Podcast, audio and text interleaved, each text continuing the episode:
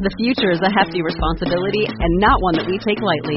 But then, taking things lightly has never been what Hefty is about. That's why we've created the Hefty Renew program that turns hard to recycle plastics into valuable resources like park benches and building materials.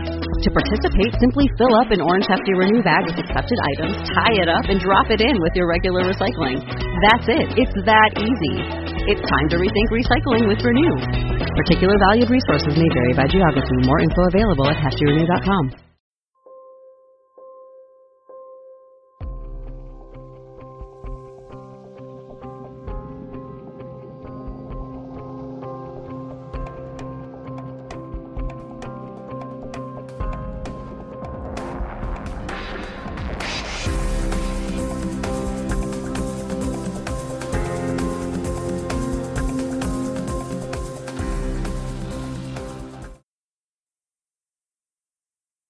Hello, and welcome to this episode of Physical Attraction.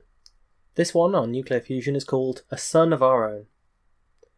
Reporting science in the newspapers is very tricky to get right. There are many reasons for this. One is that we have a narrative of science as taking place in dramatic, revolutionary breakthroughs, and this, of course, is also what sells papers. The incremental, limited nature with which real science often advances, small progress on previous results here, an interesting experimental anomaly which needs to be peer reviewed and potentially corrected there. It's not often how we think about science, and it's certainly not what sells newspapers. At the same time, scientists who have to work on very specific problems, so specific that very rarely is it that anyone can even comprehend outside of the field what precisely they're working on, want to explain why their research is relevant and important. So you'll see a hundred press releases a year in the scientific literature with a new breakthrough in renewable energy or carbon dioxide removal or quantum computing or some such sexy topic. And then there is always the temptation to sensationalize this discovery into the big one, the one that will change the world, and mention that the results are preliminary, or disagree with other results, in a footnote, if at all. Occasionally, a dishonest journalist will take a single result from a paper completely out of context a colleague of mine here at Oxford probably remembers with irritation that, in a paper where the climate sensitivity to doubling carbon dioxide was estimated, the headline was 11 degrees Celsius, when this was actually the very upper limit that couldn't technically be ruled out, even though it was considered highly unlikely. I imagine for the scientists involved there are very mixed feelings. On the one hand, it must be nice to see enthusiasm and excitement about your work. On the other hand, there's suddenly an awful lot of pressure on you to be correct, and to live up to the hype that wasn't entirely whipped up by you. I imagine these are the mixed feelings that the scientists at Britain's Harwell Laboratory, working on the Zeta experiment, felt if they happened to catch a glimpse of the tabloid newspaper, The Daily Sketch, on January 25th, 1958. A sun of our own, and it's made in Britain, trumpeted the newspaper on its front page. Our scientists Sputnik the Russians, for peace. Meanwhile, the Daily Mail, accurate as ever, reported the mighty Zeta provides limitless fuel for millions of years. And the newsreels were enthusiastic too.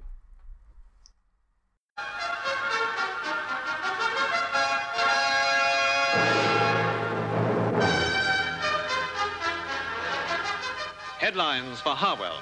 Another spectacular triumph in nuclear research. This is Zeta, Z-E-T-A. Make special note of those initials, for they spell a British scientific achievement without parallel for the benefit of mankind.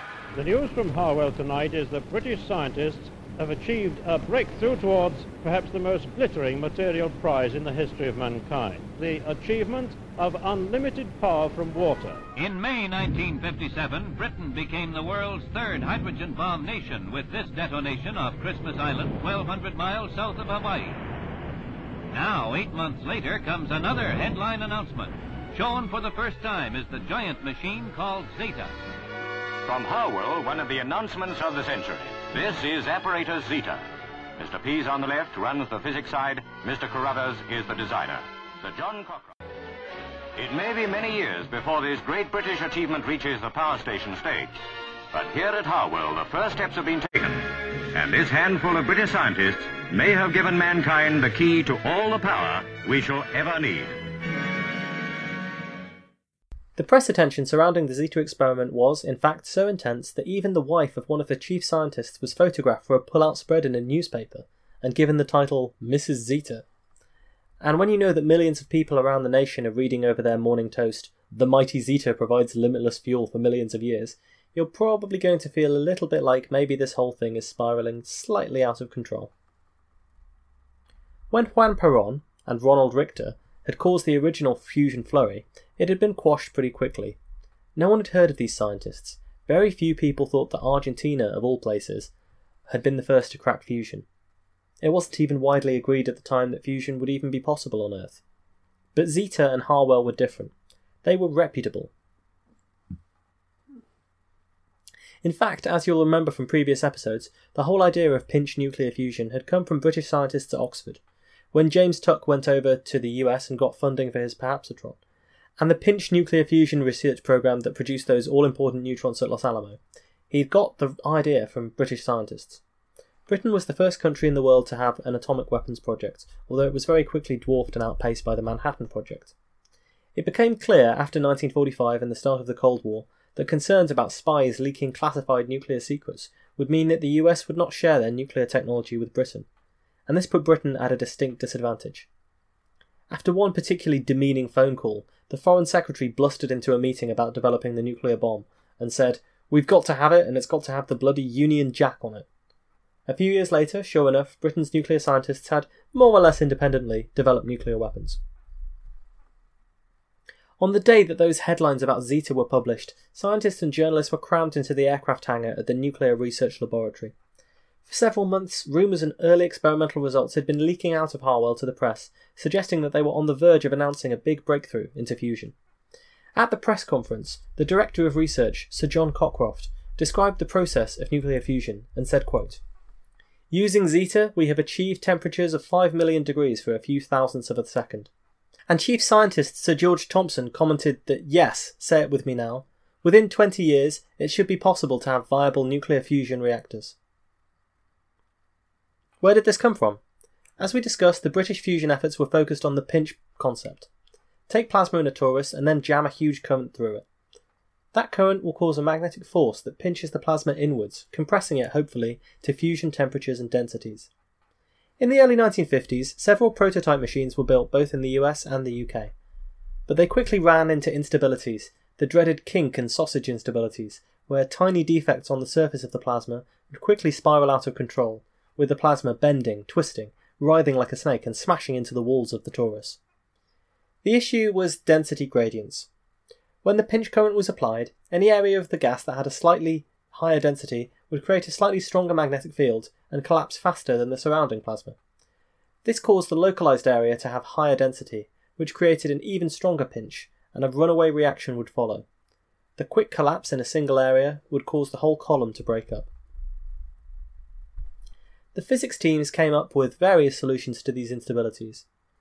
One idea was to increase the rate of compression, perhaps by passing a much larger current through the plasma much more quickly. That way, the compression would happen so fast that the plasma simply wouldn't have time to respond and react in its own self.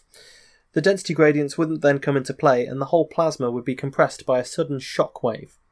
That's something closer to how things are done in a thermonuclear bomb, where, as we talked about before, there simply isn't enough time for the plasma to move around, for the fusion fuel to move around and react to the forces that are acting on it beyond just being compressed. This was sometimes called the fast pinch idea. Other concepts were more ingenious. For example, it started around this time that people would wrap the entire inside of the vacuum tube in a thin metal sheet.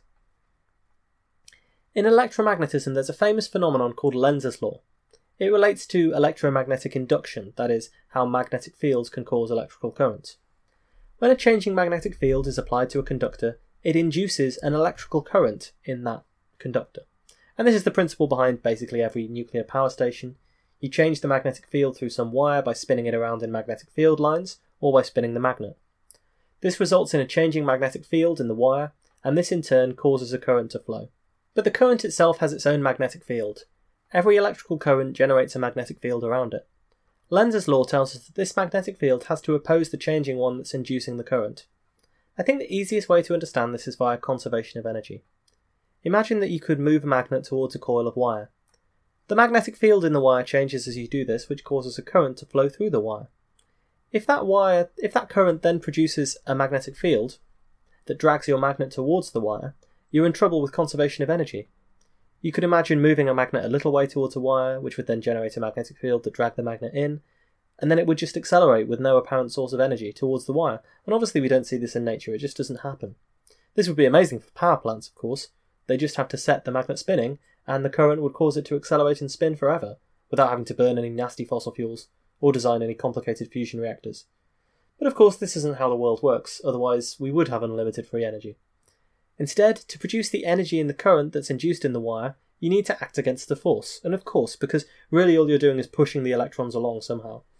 And the force is the tendency of the induced magnetic field, the induced current, to repel the magnet.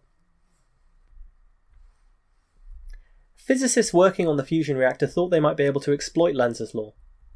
Imagine the plasma as our magnet. As it moves towards the thin metal sheet, it induces a current in that metal sheet which opposes the motion of the plasma. So you can perhaps hope to stabilise a plasma this way, using Lenz's law in a conductor to push the plasma back. Basically, what's happening here is as the plasma moves towards the metal sheet, it's pulling in those metal sheet charges in a way that those charges then push the plasma back to where it belongs. So you hopefully have a more stable configuration. Sadly, though, this approach seemed to work better for cancelling out large scale movements, say the entire plasma column drifting to the left, and did little to calm these instabilities where a small region of plasma bursts out and destabilizes the column. There was also a stabilized pinch concept, where additional magnets wrapped around the torus would hopefully act to damp and cancel out any instabilities that occurred when the pinch was applied. Zeta was an ambitious attempt to go one step further than earlier pinch experiments. Zeta stands for Zero Energy Thermonuclear Assembly. The zero energy refers to break even, so the hope was that the nuclear fusion reactions would produce as much energy as was put into the machine, a small jump away from a power plant. It was the largest machine that the British had yet constructed, although it cost a relatively small amount, 1 million US dollars. Already, the Model C Stellarator in the US, the next biggest fusion reactor, cost 20 times that. And it incorporated both types of stabilisation the metal padding on the inside of the torus that was going to exploit Lenz's law to push the plasma back into place, and the additional magnets wrapped around the torus that would stabilise the pinch, along with an induction magnet that would allow them to jam 100,000 amps through the plasma when they switched it on. The initial results were very exciting, which was probably why rumblings got out to the press. The initial stability problems with the plasmas were much improved. The plasma lasted for milliseconds rather than microseconds. It might not sound impressive, but improving things by a factor of a thousand is impressive. I wish that would happen to the listeners on the show, or maybe my bank balance. But most exciting of all were the neutrons. Every time the machine was switched on to blast a pulse of plasma around, there was a burst of around a million neutrons. Naturally, this looked exactly like nuclear fusion. At the same time, the physicists knew that there were perhaps other ways that neutrons could be produced in the intense conditions inside the reactor that might not be proof positive of thermonuclear fusion. Measuring the temperature of the plasma would prove critical. If the temperature was high enough for fusion, and a burst of neutrons was also being emitted, then fusion seemed to be the most likely culprit.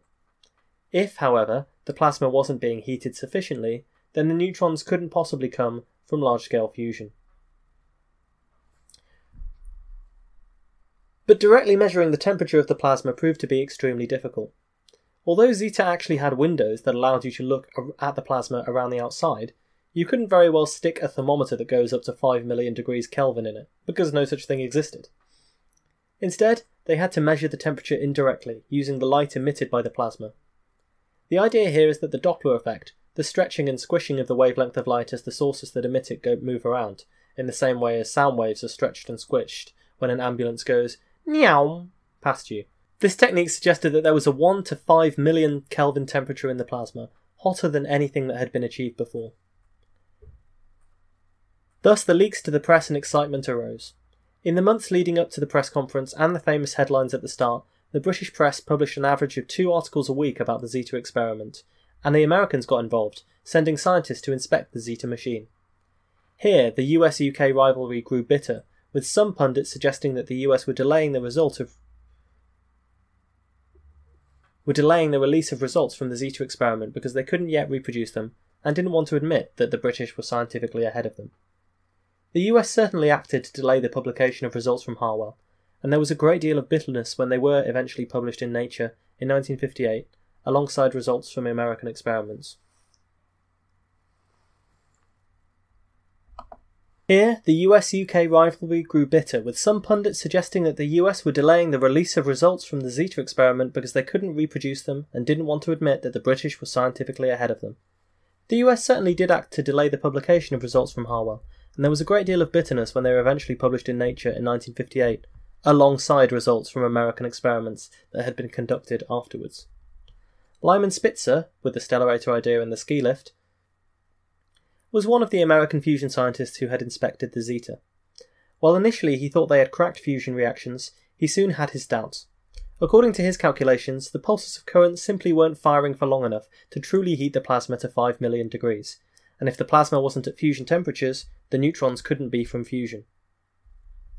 Nevertheless, at the famous press conference at Harwell when the results were announced, the director was quizzed about the neutrons. How sure was he that they had achieved nuclear fusion? The Harwell scientists had more or less agreed beforehand to say, these are preliminary results, further testing is needed before we can be sure, but Cockcroft went on the record as saying he was 90% certain that thermonuclear fusion was happening inside Zeta. And this, as much as anything else, fueled the press hype around the experiment. Cockcroft, after all, had won the Nobel Prize for nuclear physics research just seven years ago. He had worked with Rutherford, the man who had discovered the nucleus, his Nobel winning experiment was the first to artificially split an atom. He was no Ronald Richter, and as one of the most outstanding and respected British scientists, everyone had a reason to believe when he said it that Zeta had indeed cracked fusion. Soon enough, there was talk of building a Zeta 2, which would aim to reach 100 million Kelvin and generate net power. Papers talked about unlimited power from seawater, no more smog, no more coal, no more oil. As part of the hype surrounding the device, universities around the world, including in Osaka in Japan and in the United States, began announcing their own versions of Zeta. Some, like American devices Columbus 2 and the Perhapsatron 3, were generating their own neutrons in due course. Even the government of the Soviet Union congratulated the British on their techniques and expressed their admiration, with a slight attempt to steal a little glory by pointing out that, of course, Sakharov had already come up with similar ideas. But not everyone was convinced. Spitzer was objecting on the grounds that the temperature reached couldn't possibly be high enough, and Basil Rose, who worked at Harwell, was not convinced that the neutrons were really from fusion. Fortunately, he was also the guy who was basically in charge of experiments with subatomic particles at Harwell. He was in charge of their synchrotron, a 1950s particle accelerator, uh, much like a much smaller version of the LHC today. Back then, subatomic particle detection was a little less accurate, but a lot more fun. They used a cloud chamber, where you take advantage of supersaturated air. When particles like neutrons pass through a cloud chamber, they bash into atoms and ionize them, and those ions have an electrical charge, which attracts surrounding water droplets, causing a little cloudy trail to follow behind the path of the particle. By studying the tracks, like little contrails behind aeroplanes, you can figure out what your subatomic particle is, how quickly it's moving, and so on. I just found out that you can actually build these in your living room, and now I long for the day when I actually have a living room so that I can make one. Maybe that would be a good bonus episode. Basil Rose suspected that the neutrons weren't being produced by thermonuclear fusion, and clearly measuring their properties would help to test this hypothesis. And this was where Zeta's triumph began to unravel. First, Basil noticed that the neutrons were very highly directional. Yet in the hot, colliding plasma, you'd expect neutrons produced by thermonuclear fusion to spread out in all directions. But the real killer was in an ingenious experiment. Run the current backwards through zeta, with the current running in the opposite direction. If what you're really doing is compressing the plasma and producing neutrons through nuclear fusion reactions, the apparatus really shouldn't care about the direction that the current runs through the tube. But doing this totally changed the number of neutrons and their energy. Neutrons that were in the direction of the current had far more energy than those that were in the opposite direction to the current. Fusion reactions simply shouldn't explain that and similar experiments at the Perhapsatron and the Columbus experiments show that their neutrons also changed when you reverse the current. So it turns out that the neutrons were a result of another dreaded plasma instability. When little pinches, twists, or kinks appear in the plasma, and we talked about how these density gradients can very quickly get very big, the electrical and magnetic fields grow and grow in the region of this instability because you have lots of charged particles close together, and this can result in very small regions with extremely high electrical fields. Those electrical fields can in turn accelerate nuclei in the direction of the pinch current. They then smash into the rest of the much colder plasma or the walls of the detector. This can knock neutrons out of the nuclei or out of the detector walls via a process called neutron spallation. You can even get lucky and see a small number of fusion reactions where the hot nuclei successfully smash into a colder one and fuse. But this is not at all how the machine was supposed to work. The incredibly hot nuclei that actually reached fusion temperatures were the product of an instability, and so you couldn't hope to sustain their production. They were a brief burst as the instability killed the plasma dead. The Zeta machine was supposed to uniformly heat the plasma, so all the nuclei were hot, and the hot nuclei could then fuse with each other. It was not supposed to create small numbers of ultra hot nuclei that would bash into things, knock out neutrons, and maybe occasionally fuse. These reactions were not going to produce energy, and Zeta was inherently unstable. Rather than a sustained burn, then, the plasma in such a device would flicker and snuff itself out. The result was deeply embarrassing for those that had worked on Zeta. Cockcroft himself tried to save face in publishing a retraction that said, It is doing exactly the job that we expected it would, and functioning exactly the way we hoped. But the damage, of course, had been done. Zeta did represent a step forwards. You can talk to the scientists involved in it now, as the BBC did for their excellent documentary, Britain's Sputnik, and you'll hear them, perhaps a little defensively, point out that it allowed us to advance our understanding of plasma physics at high temperatures. The real irony was that a few months later, another similar device called Scylla managed to achieve thermonuclear fusion using the pinch effect. This time, they really did get up to temperatures of many millions of Kelvin, and they genuinely did produce neutrons from thermonuclear fusion. But the scientists were very cautious about announcing their results. There was no fanfare, and by the time in the 1960 that they finally said they were willing to stake their reputations on having achieved thermonuclear reactions, no one seemed to care all that much. The world's first controlled thermonuclear fusion experiment took place with the Scylla pinch device in 1958 at Los Alamos, following on from work by Zeta and the other pinch devices. But these days, very few people myself included until I started researching this episode, have even heard of this experiment. There were, of course, geopolitical reasons that the Zeta hype got out of control. For a start, you have to remember where Britain was in 1958. From a vast empire that ran a quarter of the world, they had been reduced by the First and Second World Wars to a second rate power. The Suez Crisis in 1956 had been a national embarrassment that had demonstrated the British were subordinate to the Americans.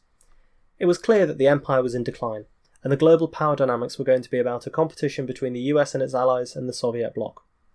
But Britain could still be a major player on the world stage scientifically. Sputnik was in that headline for a reason. Just the year before, the Soviets had succeeded in launching the Sputnik satellite into Earth's orbit. So the breakthroughs at Zeta gave the British politicians and press something to trumpet at a time when they felt it was needed. Concern over the leaking of nuclear secrets meant that the international fusion efforts were just not collaborating with each other. In fact, Klaus Fuchs, who loyal listeners will remember we discussed as the Soviet spy who leaked nuclear secrets to the USSR, way back when I interviewed Simon Ings about Stalin and the scientists, was head of theoretical physics at Harwell, where he was particularly skeptical of nuclear fusion as a power source. When it was discovered in 1950 that he had passed secrets to the USSR, fusion research became highly classified. This meant that no one's fusion research program was transparent. It was impossible to tell if someone else had made the breakthrough first. Nowadays, most fusion research is done fairly out in the open, and arguably the furthest along projects are these huge collaborative efforts like ITER. But the secrecy spurred competition, as Joan Lisa Bromberg describes. She wrote, quote, Secrecy prevented the scientists of Project Sherwood from forming a realistic picture of the state of the art for fusion science and technology on a global scale.